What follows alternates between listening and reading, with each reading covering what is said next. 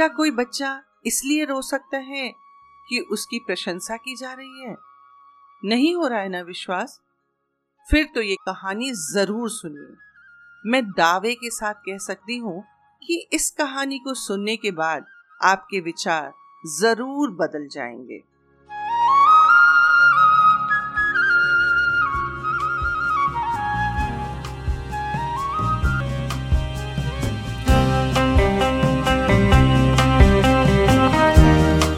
नमस्कार, सस्यकाल, आदाब good morning ये है स्टोरीज फ्रॉम द हार्ट एक ऐसा मंच जहाँ ऐसी कहानियाँ मिलती हैं जो दिल से निकलती हैं, सीधे दिल पर दस्तक देती हैं।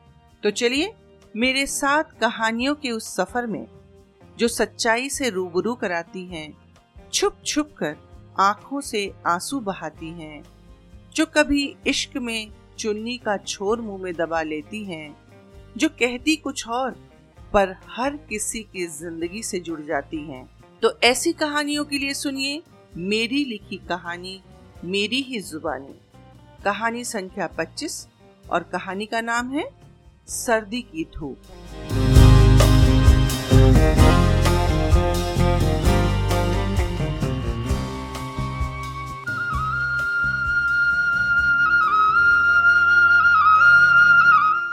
अल्मोड़ा में कड़ाके की ठंड पड़ रही थी। कई दिनों के बाद आज धूप खिली थी। मृदुला, अपने बच्चों के साथ छुट्टियाँ मनाने, अल्मोड़ा अपनी माँ के पास आई थी। लॉन में कुर्सी डालकर किताब पढ़ रहे थे। बच्चे वहीं पास में खेलते हुए धमा चौकी मचा रहे थे और उसकी माँ वहीं चटाई बिछाकर बैठकर स्वेटर बुन रही थी। दिल्ली की भागती दौड़ती ज़िंदगी तथा घर और व्यवसाय में सामंजस्य बैठाती मृदुला को कभी वहाँ इतना अवसर ही नहीं मिला था कि इस प्रकार चैन से बैठकर धूप का आनंद लेते हुए किताब भी पढ़ सके। मृदुला की चुप्पी उसकी माँ को अच्छी नहीं लग रही थी। अतः उन्होंने पहल की, बेटा, पढ़ाई तो तू वहाँ भी करती है मतलब कि यहाँ तो बातें कर माँ के घर भी पढ़ने ही आई है। मतलब कि मृदुला ने किताब अपनी गोद में रखकर माँ की तरफ़ देखा और कहा, माँ, इतनी सुंदर धूप और ऐसी निश्चिंतता और कहा? ये तो सिर्फ़ माँ के घर ही मिल सकती है। क्यों? ऐसे क्यों बोल रही बेटा? अरे, शनिवार इतवार तो मिलता होगा ना। शनिवार इतवार? शनिवार इतवार की बात मत कीजिए। हर दिन सुबह उठते स्कूल भागो और अगर छुट्टी है तो सुबह से ही कभी दूध, अंडे, ब्रेड वाले, कभी कूड़े वाले तो कभी कपड़े वाली या मेड के लिए दौड़ दौड़ कर दरवाज़ा खोलती रहो। इसीलिए तो इतने दिनों से कह रही थी कि दोनों बच्चों दामाद जी के साथ यहाँ आ जाओ, पर तुम हो मतलब कि हमेशा जुड़वा बच्चों की ज़िम्मेदारी और परेशानी मतलब कि यही कह कह कर टाल दिया करती थी। जानवी जो पास में खेल रही थी दौड़ते दौड़ते रुक गई और माँ की कुर्सी के हथे पर बैठकर बोली, नानी मम्मा नानी मम्मा, आप ये हर बात में मतलब की मतलब की क्यों बोलती हैं? मृदुला को जानवी का अपनी माँ से इस तरह बात करना अच्छा नहीं लगा। अतः तुरंत बोली, बेटा, नानी मम्मा से ऐसे बात नहीं करते। पर क्यों? आप ही तो कहती हैं, जो बात जाननी या पूछनी हो बड़ों से पूछ लिया करो। तो अब नानी मम्मा की बात नानी मम्मा से न पूछो तो किससे पूछो? मृदुला की माँ को हँसी आ गई। उन्होंने अपनी दोनों बाहें फैला दी। जानवी इनकी गोद में जाकर बैठ गई। उन्होंने उसके गाल को चूमते हुए कहा, बेटा, ये गंदी आदत है ना, ये मुझे बचपन से ही लग गई। मुझे स्कूल में कोई डांटने वाला नहीं था। और मेरी माँ, तेरी माँ की तरह मैम भी नहीं थी जो मुझे समझाती। पर मैम कैसे समझा सकती हैं? मैम तो खुद गंदी बात करती है, नानी। नानी और नातिन को बातों में व्यस्त देखकर मृदुला ने फिर अपनी किताब उठाकर पढ़ना शुरू कर दिया था। पर जानवी की बात सुनकर चौंक पड़ी और पूछा, क्या कहा? दोबारा कहना? मैम गंदी बात करती हैं?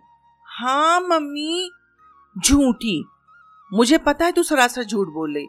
नहीं, मम्मा, मैं सच बोल रही हूँ। मृदुला की माँ ने बात की गंभीरता को समझते हुए मृदुला से कहा, ऐसे बात नहीं करते बेटा बच्चों से। उससे पूछो तो वो क्या कहना चाहती है?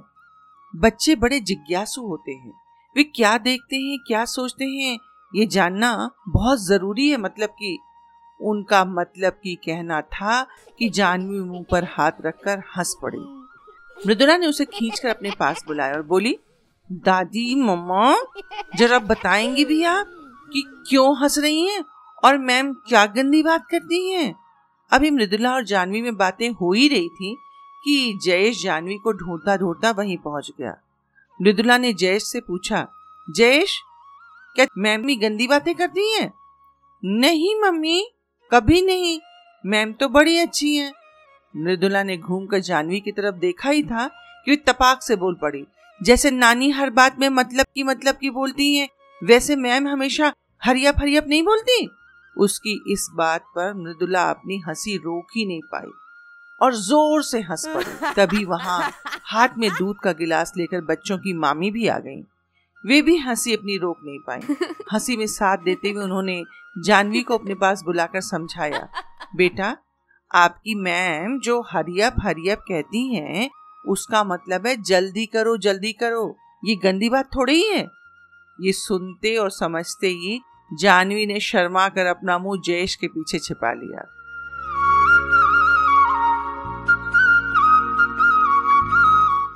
शैल, जो मृदुला के छोटे भाई की पत्नी है, उसने कहा, लो हंसने हंसाने के चक्कर में मैं भूल ही गई। मैं तो बच्चों के लिए दूध लेकर आई थी। उसने आवाज़ लगाई, क्योंकि जयेश और जानवी दूर जा चुके थे। आ जाओ बेटा।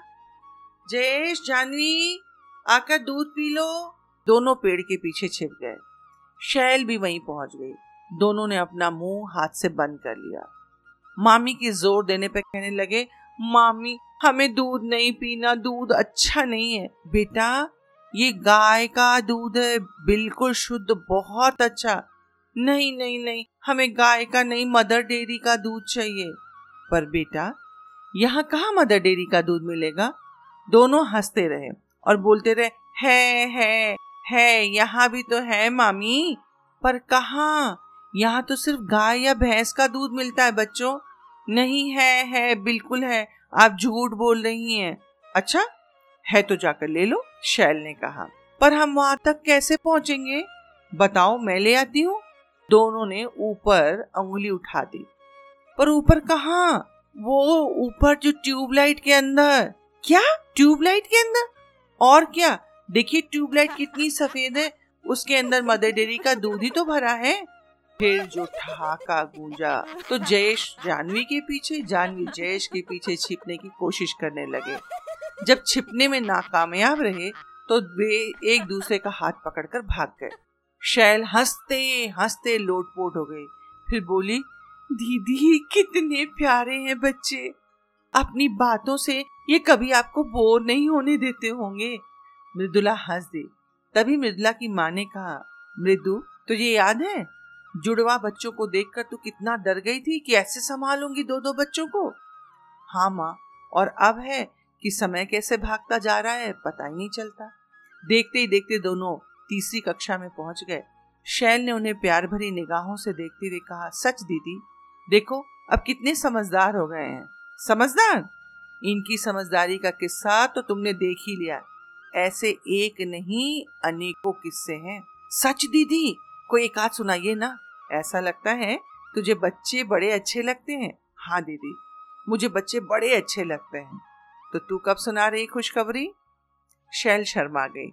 इस बार जवाब मृदुला की माँ ने दिया। ईश्वर ने चाहा तो जल्दी ही। अच्छा ये बात है, फिर तो सुनाना ही पड़ेगा। ये कह के मृदुला ने अंगड़ाई ली और किताब बंद करके एक तरफ़ रख दिया। फिर उन दोनों की तरफ़ देखते हुए कहने लगी, दूर जाने दो दोनों को, वरना रोने लगेंगे। कहीं भी जाने से पहले ये ज़रूर कह देते हैं कि वहाँ मेरी कोई बात बताइएगा नहीं।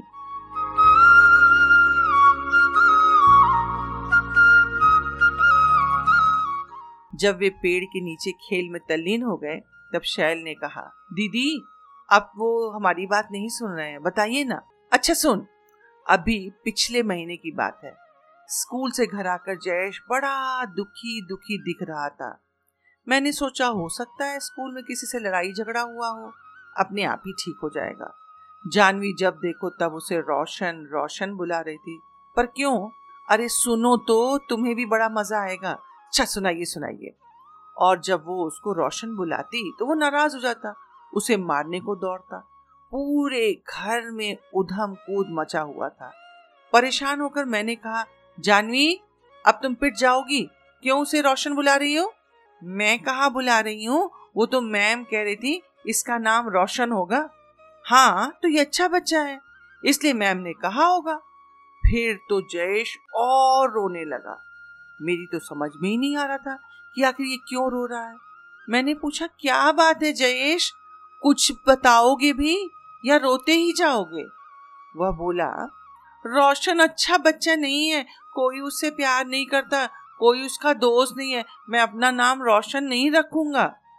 तो कौन कहता है तुम अपना नाम बदल कर रोशन रख लो? उसने कहा, मैम कहती हैं।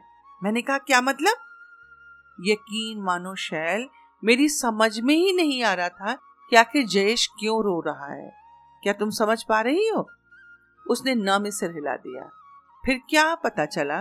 वो तो जानवी थी, मुँह पर हाथ रखे हंसे जा रही थी और कहे जा रही थी, तुम अपना नाम रोशन करोगे रोशन करोगे।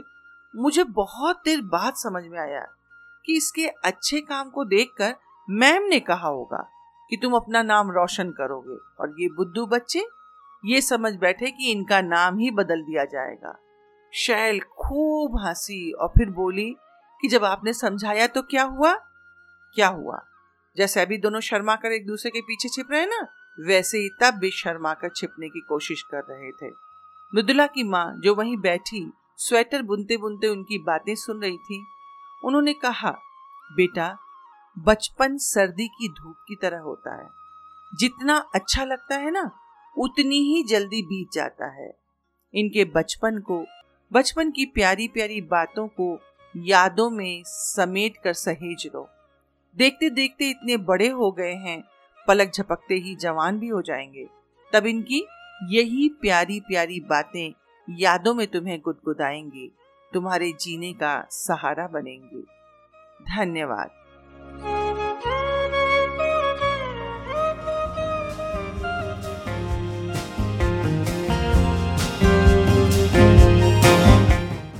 बच्चों की बातें बच्चे ही जाने। वे कब, कहा, क्या सोच लें, कोई नहीं जानता। उनकी सोच कहाँ तक पहुँच जाए, इसकी भी सीमा निर्धारित नहीं की जा सकती। ये कहानी बिल्कुल सच्ची है। इन पात्रों को मैंने जीवंत देखा व जाना है। मुझे पूरी उम्मीद है कि इस कहानी को सुनने के बाद आपके जहन में कई यादें ताजी हो जाएँगी।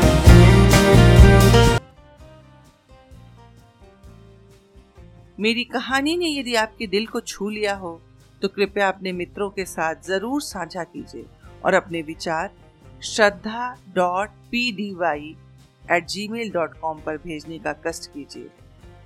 एक पक्ष के पश्चात फिर मिलेंगे अपनी एक नई कहानी के साथ। तब तक आपकी प्रतिक्रिया की प्रतीक्षा में।